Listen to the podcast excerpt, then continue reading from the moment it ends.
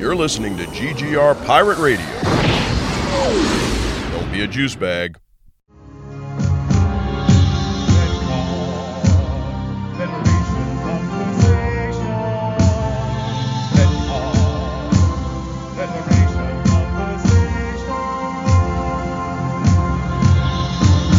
And of course, we have to say goodbye to Discovery.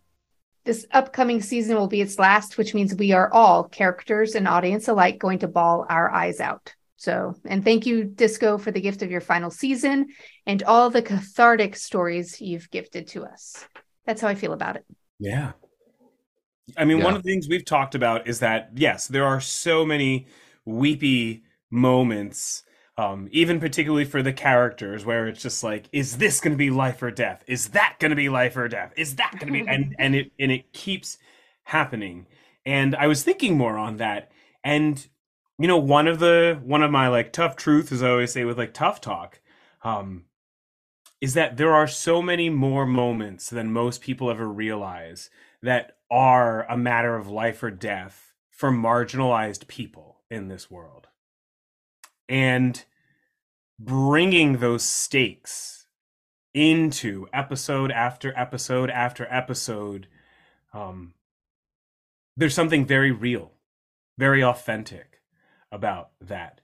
Um, you know there were there there still are plenty of moments um, and there were at times when it would be daily or even multiple times a day that i would just be leaving the house and have to go through the big checklist of like is this really worth it right now? Do i actually think i'm going to get back home? Is it like there are so many times when i would have to do that three or four times even in a day. And and to do it to myself. I do it quietly you know i don't know if the dogs pick up on it. Um, i certainly try not to like burden sean with it. Um, but i will go through it in myself and sometimes even like within the privacy of my insta stories.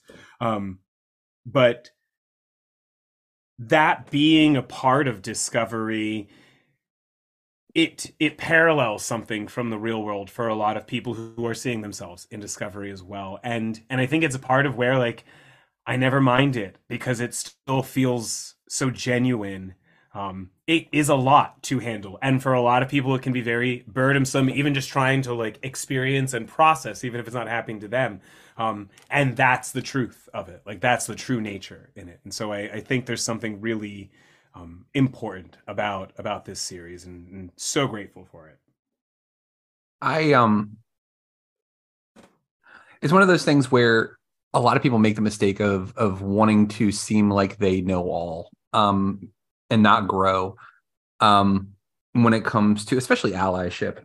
And I would love to say that I knew what the um, your gays trope meant. I didn't. I, in fact, I didn't even know what it was until I started watching The Last of Us. And Mariah, you and I talked about this offline. Um, I didn't realize that that was a thing. And then I started reading about it and I looked into it and I was like, oh, this is gross. Okay, cool. Um, and I started thinking back on episodes of Discovery, and I was like, oh, and they just killed Culber. Oh shit, that was a bury your gays moment.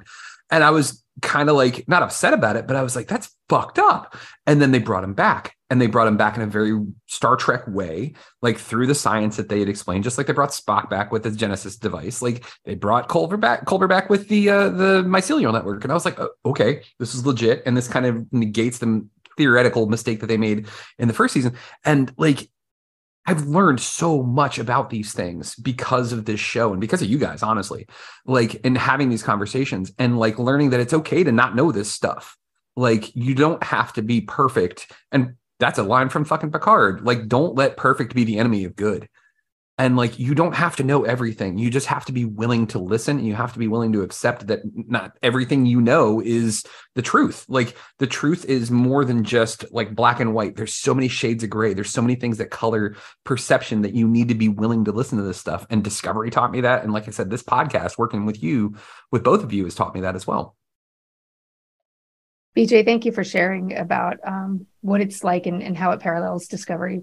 And uh and it just makes me think those who complain about that much emotion how privileged they are they don't experience that. I i just think you're a gift when you speak uh, your truth and i appreciate you. I appreciate y'all. With that, hey, any changes you want um, for the outro? I mean, I can say now, BJ, um, instead of saying that you're going to New Zealand, I can now say you're an international playwright and performer. So you I'm, know, I love that. Yes. yeah, He you're, That fucking he is. international, man. hey, was it a good trip? It was flipping amazing. Your pictures, Everything about it was Man, incredible. it looked amazing. I highly recommend everyone goes to New Zealand. Um, the best way I could describe it is that, like, as much as we try to be liberal and conservative and, prog- and progressive here, they're post-progressive. That sounds so nice. It was incredible. It was incredible. Like they've solved all their problems and people get along. Everyone gets along. They certainly haven't solved all their problems, but boy, oh boy, are they actively atoning and reconciling for their past, and they call it all out. They Oh. celebrate all people. It's it's down to the simplest thing of at the different crosswalks. Some crosswalks, when they have their like stop and go figures, you know, it's just people moving. Some of the stop and go figures are indigenous Maori silhouettes. Some of the stop and go figures are drag queens.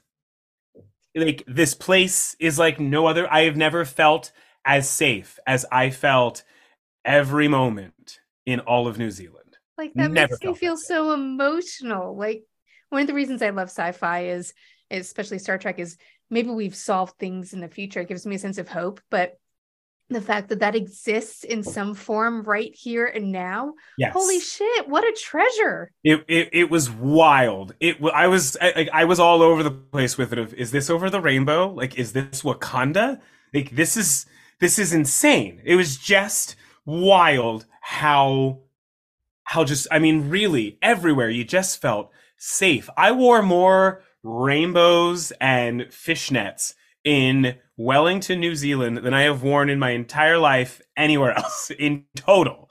Um, and all that would happen is that occasionally someone would be like, "Great style," and keep walking, and I was like, "Oh my gosh!" Um, it was So why are- I extended the trip because it was just like this is this is a really hard place to leave. So are y'all moving there then? Um, there's there's talks of w- what what that could look like in in you know maybe five to ten years, maybe three to five years. Um, we're definitely going back next year. I'm going back to their Fringe Festival again next year. I'm going to be bringing Panda Musical to their Fringe Festival again next year because they want me to bring it back. Um, but yeah, it's it it was incredible, just absolutely incredible.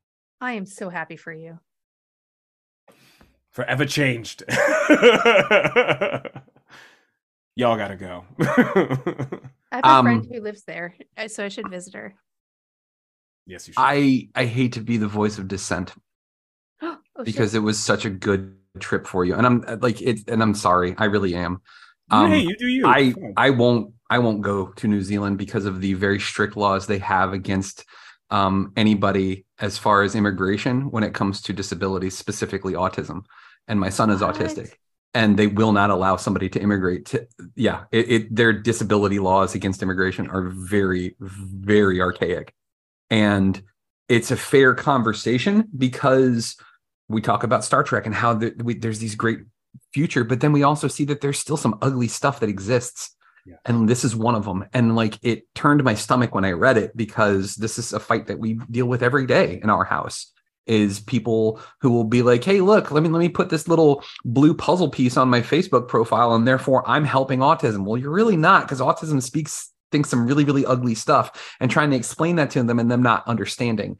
And like the fact that a country that is so progressive like New Zealand has such great laws and such great concepts and their uh, society is so inclusive would do something like this and it's very hurtful to see in practice and like it, it I'm not besmirching your your great trip I'm so glad that you did this in fact I was I was watching this trip in awe I was like this is so awesome he's living the dream um but that's just one of those things that sits in the back of my head with things like this is it's just like for all this good there's still some really outdated mindsets that they have You're a thousand percent right. You're a thousand percent right.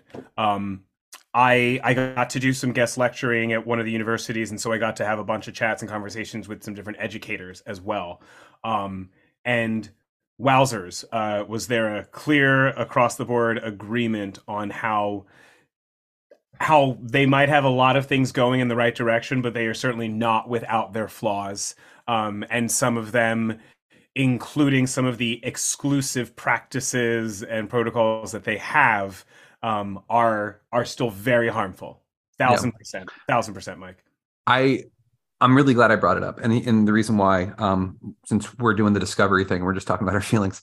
Um, I'm always afraid to dissent with my friends when they have passionate feelings about things because I'm afraid that they're not going to be my friends anymore when I do. Um, because that's just hardwired from childhood, you know? And like, I'm really glad that we were able to discuss this because the, I was afraid if I said this, you're going to be like, why did, why did Mike have to pee in the punch bowl? You know, like, why did he have to ruin this great thing? Um, but it's good to hear that people in New Zealand recognize this and they're like, look, we're trying to change it. Um, I've never come out and actually said it, but the reason why I lost any faith in William Shatner, because I used to look up to him as a kid. I thought he was an amazing actor because I love James T. Kirk. I was like, I want to meet this guy. I can't because he is a staunch defender that you know autism speaks is the right thing that aba is the right sort of treatment and when people when adults with autism are telling him no this is not good this was like torture for me as a child it, it i got treated like a dog essentially um when I'm learning this sort of behavioral uh, adaptation, um, and him saying, "Well, I don't care. I, won't, I, won't. I don't care about your real life experiences. That doesn't matter to me because I believe what the doctors say." And the doctor who created ABA, if you didn't know, is the same guy that created gay conversion therapy. And he clearly stated, autistic children are not human. They have to be taught how to be human. So when your childhood hero, one of your childhood heroes says that they're cool with that, that was the line for me. When I when I read that that's what the doctor said about autistic children, it it made me like like ball like like I was tears streaming down my face, and I was like, and William Shatner thinks this is okay. Like it was it was rough, dude. So anybody out there who's listening to this right now, and I'm not saying that this needs to change your perspective on William Shatner. If you love him because he was Ch- Captain Kirk, you have every right to do that. And I'm not going to change. I don't want you to change your perspective because of what I'm saying. Just look at it and understand that the, this affects real people. And he had no problem saying, I don't care what you think. Oh, well. Yeah. I love you guys. I love your honesty and your sharing, and I love the creative energy you give this. And it's always a joy, and it's very healing to hang out with y'all. So thank you.